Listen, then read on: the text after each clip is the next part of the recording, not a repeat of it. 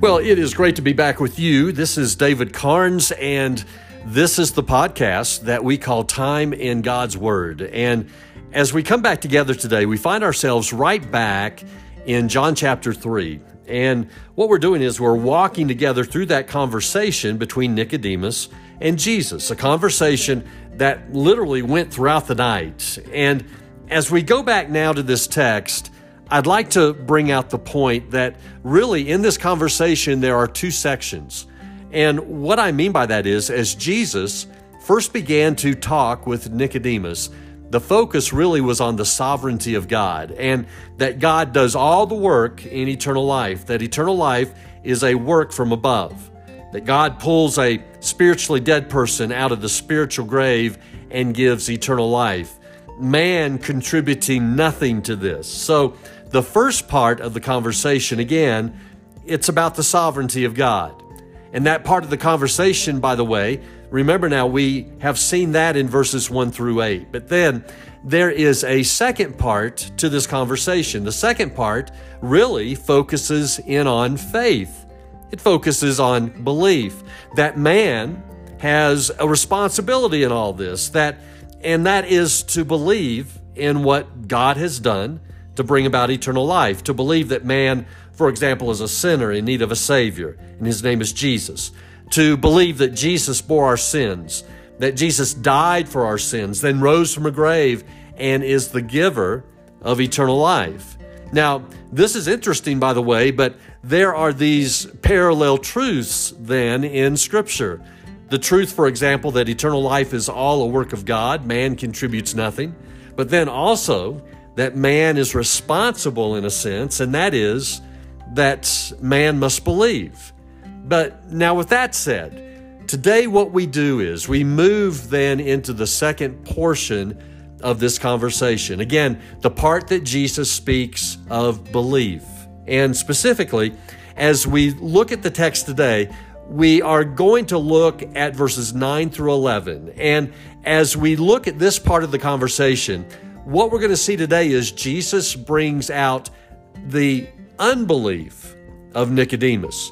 Jesus actually confronts the unbelief in the life of Nicodemus, and Jesus makes this all very clear. And so we're going to now move into the second part of this conversation. The point being, again, Jesus confronts unbelief. And so let me do this. Let me get us into the text. Again, it's John chapter 3. And today we're going to look specifically verses 9 through 11 as we spend time in God's Word.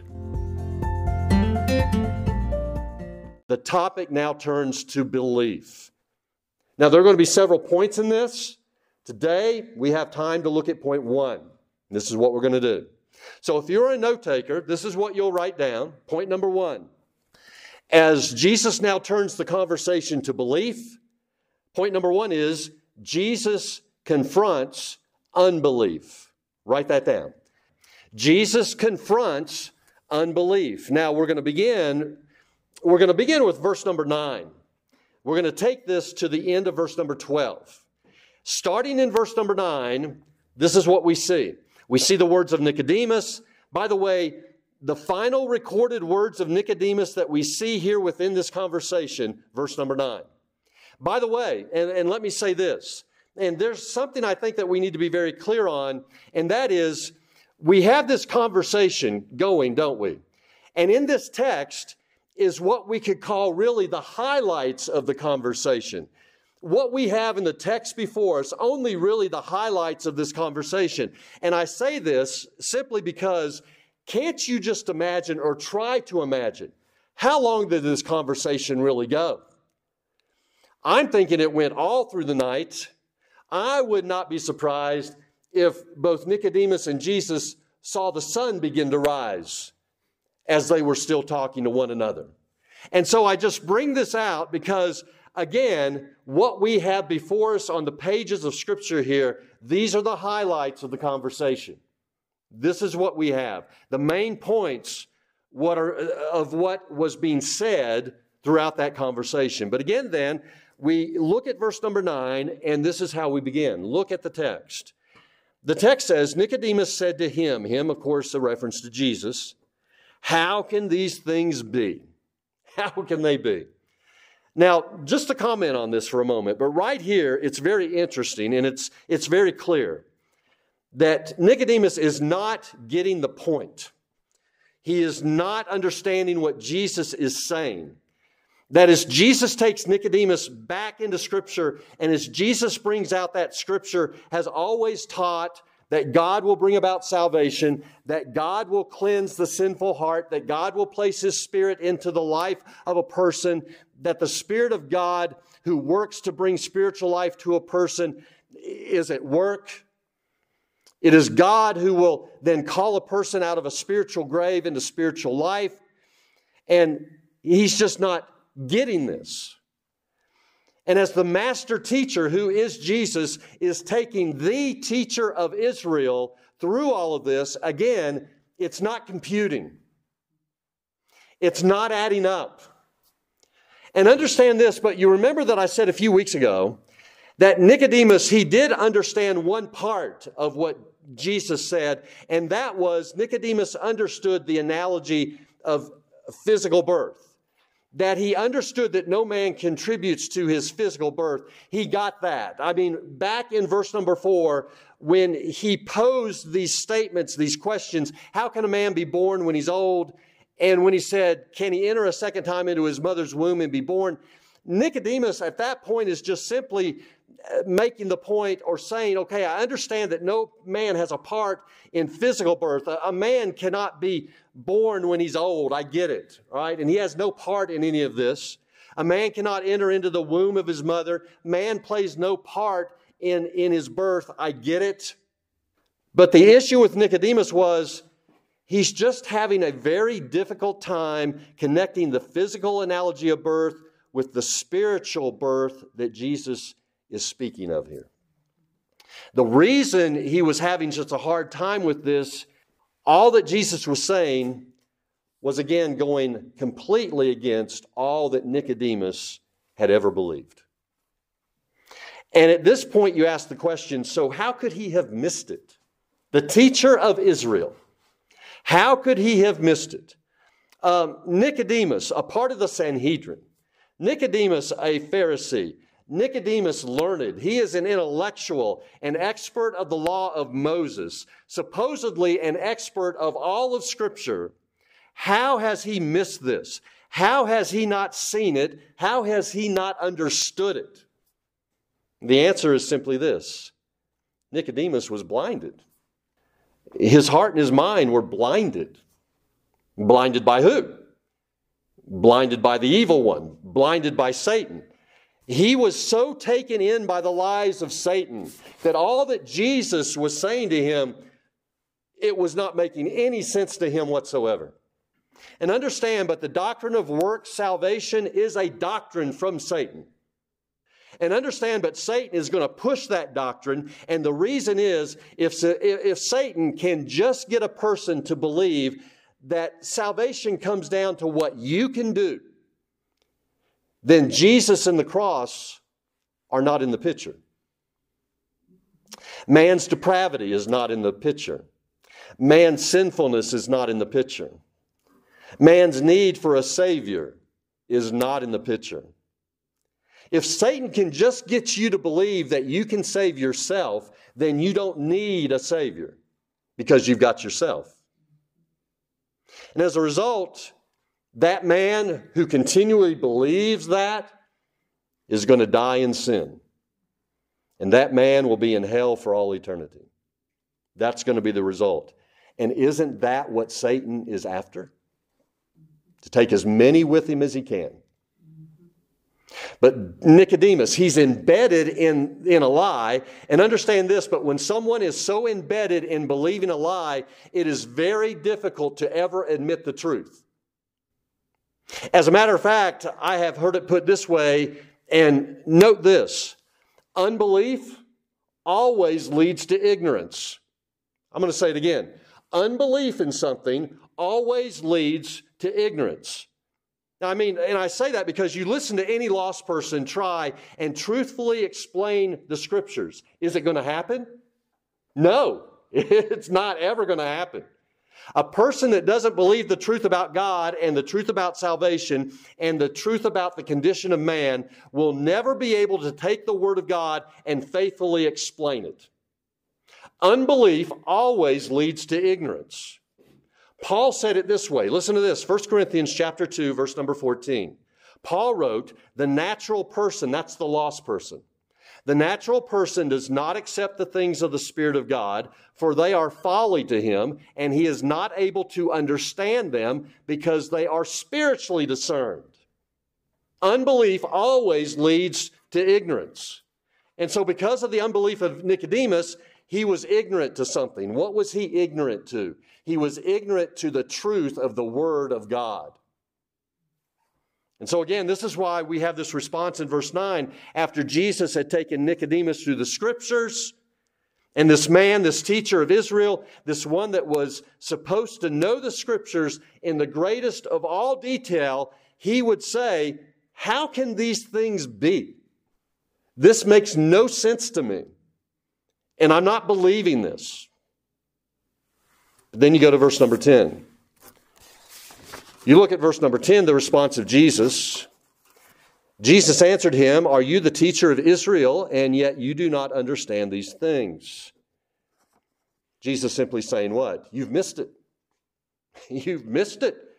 You, this man that is known as the teacher of Israel, this man that has people sitting at his feet, this man that is prominent all throughout Israel, known far and wide for your great intellectual mind, and yet Jesus says, You've missed it. You've absolutely missed it. But then, with that said, we, we really then get to the point. What's the point? Jesus confronts unbelief.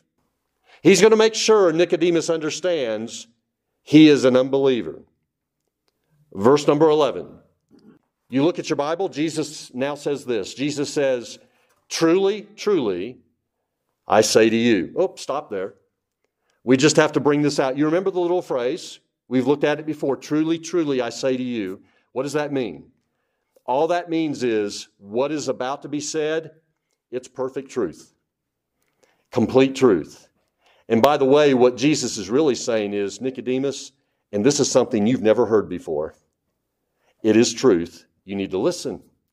Verse number 11 again, truly, truly, I say to you, we speak of what we know and bear witness to what we have seen, but you do not receive our testimony.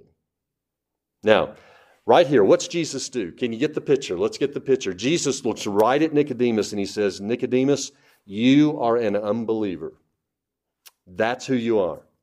You don't believe anything of what you have heard during this conversation. That's what Jesus says. And let me say this just a few things here that really I want us to see. So let's kind of take that verse, verse 11, let's begin to lift some words off the page. But again, now you look back at that verse, you see the word we. Jesus uses this word we. Jesus said to Nicodemus, We speak of what we know and bear witness to what we have seen. We ask the question, Who is that? Who is we that Jesus just mentions? Let me say, over the years, there have been many discussions on who the we is. Let me say, here's how I understand it, here's how I come down on it. Jesus, he's speaking of himself, he includes himself in this we. I believe also he could be speaking of the Old Testament prophets, as he mentions the word we, preachers of the Word of God that had come before him. And so that is, I believe, the we that's being spoken of here. But then also there is the word our. You see that, O U R. In the text, Jesus says, our testimony. Well, who's that? I believe it refers to the same group. Jesus, also speaking of the Old Testament prophets. But now, with that said, let me just then break this down because there's something here that we need to see. But the Old Testament prophets, they spoke of God, right? Of course they did. And what else did they speak of? They spoke of eternal life. It's all over the Old Testament. Now, we've brought this out already. Let me just kind of go over this again. Ezekiel chapter 36. We remember this. But the prophet there shared the word of God and how God said that he would wash a person clean, forgive sin, and that God would place a new spirit, his spirit, in the life of a person. You remember that? And then also going back even further to Moses, the, the human author of the book of Genesis. Again, another prophet that is being mentioned. Moses, out of Genesis, wrote about the depravity of man. Now we remember this Genesis chapter 6 God saw the earth, behold, it was corrupt, for all flesh had corrupted their way on the earth. But then we could even bring up, oh, let's just say Isaiah. Let's bring him up. He wrote about the depravity of man and how Jesus would die for the sins of man. Where did he do that? How about Isaiah chapter 53, verse number 5? It states there, but he, speaking of Jesus, was wounded for our transgressions, he was crushed for our iniquities. And so, right here, just a, a sampling of we've got the prophets of God speaking about all of this, writing about all this. And again, in our text, John chapter 3, verse number 11, Jesus says to Nicodemus, So there have been prophets that have come and prophets that have spoken of what they know about all of this, Nicodemus. That's what he's saying. Prophets that you have read, Nicodemus. Nicodemus, you've read Ezekiel. You've read the, the writings of Moses, you've read Isaiah, you've read it, and yet you've missed it. You've been blinded to it as you've read it. But then, with that said, we look back again, and this is where we pull something else off. The word we.